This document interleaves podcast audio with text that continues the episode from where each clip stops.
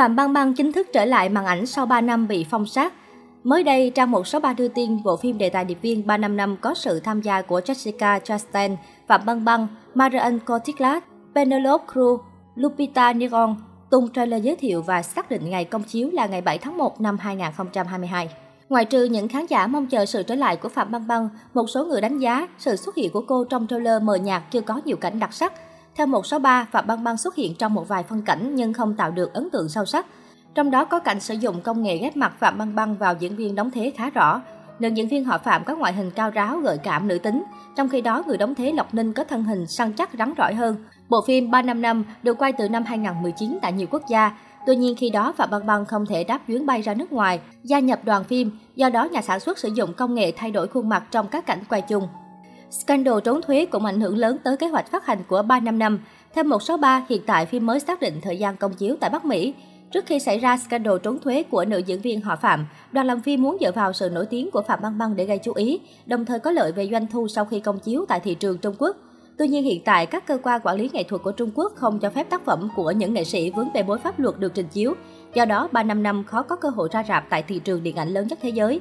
Nếu muốn được cấp phép, đoàn phim phải cắt tất cả cảnh quay của Phạm Băng Băng. Theo 163, bộ phim 355 là sự trở lại của Phạm Băng Băng sau 3 năm lao đao vì scandal.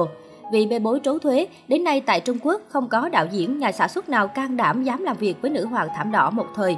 Phạm Băng Băng chỉ có thể chuyển hướng hoạt động tại thị trường quốc tế. Nếu dự án 355 thành công, đây sẽ là cơ hội giúp nữ diễn viên lấy lại phần nào danh tiếng. 355 là dự án phim nói về cuộc sống của nữ điệp viên đến từ năm nước khác nhau cùng hoạt động tại Mỹ. Họ phải đoàn kết để ngăn chặn một tổ chức toàn cầu buôn vũ khí. Tuy nhiên giữa họ luôn tồn tại sự khác biệt văn hóa chính trị dẫn đến nhiều tình huống trớ trêu. Bộ phim do nữ diễn viên Jessica Stan lên ý tưởng khi quay X-Men, vì vậy cô đã mời đạo diễn Simon Gobet tham gia. Jessica Chastain cũng là người ngỏ lời mời Phạm Băng Băng. Năm 2018, Phạm Băng Băng có mặt tại Liên hoan phim Cannes để kêu gọi nhà đầu tư cho dự án 355 bên cạnh dàn sao quyền lực. Thời gian qua, chứng kiến những xáo trộn tiêu cực gần đây trong làng giải trí, Trung Quốc quyết tâm tiến hành cuộc thanh tẩy quy mô lớn. Điều này khiến cả Cbiz trao đảo. Những văn bản thông báo mới về việc siết chặt quản lý nghệ sĩ liên tục được ban hành khiến nhiều người lo sợ. Trong số những nghệ sĩ được cho là bị ảnh hưởng lớn có Phạm Băng Băng, người đang nỗ lực quay trở lại màn ảnh. Mọi cố gắng tái xuất của cô mấy năm qua có thể bị xóa sổ hoàn toàn. Ban tuyên giáo Trung ương Trung Quốc gần đây ban hành thông báo về việc thực hiện công tác quản lý toàn diện trong lĩnh vực văn hóa và giải trí. Trong đó kêu gọi mạnh mẽ việc kiềm chế các khuynh hướng không mong muốn của ngành công nghiệp văn hóa và giải trí để tránh gây ô nhiễm xã hội. Yêu cầu tăng cường giáo dục tư tưởng, pháp luật cho nhóm đối tượng này để họ biết đâu là giới hạn và lằn ranh đỏ. Văn bản này cũng yêu cầu chuẩn hóa hành vi thương mại của nghệ sĩ, nâng cao tu dưỡng nhân cách và trách nhiệm xã hội. Đặc biệt trong văn bản trên, Ban tuyên giáo Trung ương nghiêm cấm các diễn viên có vết quay trở lại làng giải trí và tiêu chuẩn hóa các xác nhận quảng cáo cho người nổi tiếng. Các công ty và hãng phim dung túng cho hành vi phi pháp và phi đạo đức của nghệ sĩ sẽ bị phạt nặng và cấm hoạt động. Không chỉ thế, Ủy ban Phát thanh truyền hình điện ảnh Trung Quốc nêu ba nhóm nghệ sĩ suy thoái tư cách đạo đức mà các đơn vị tuyệt đối không được hợp tác, gọi tắt là tam bất dụng gồm những nghệ sĩ có lập trường chính trị lầm lạc, những nghệ sĩ vi phạm pháp luật, làm ảnh hưởng tới công bằng xã hội, những nghệ sĩ vi phạm tiêu chí đạo đức, có phát ngôn và hành động đi ngược lại những giá trị được xã hội đề cao.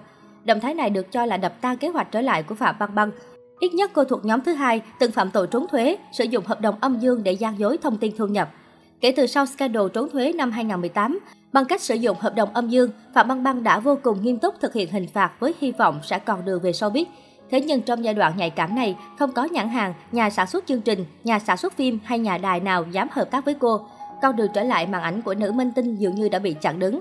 Chính vì vậy, dù bộ phim của Phạm Băng Băng ra mắt ở thị trường quốc tế, netizen cho rằng nữ hoàng một thời cũng vẫn sẽ không có cửa tái xuất làng giải trí dù có nỗ lực bao nhiêu đi chăng nữa.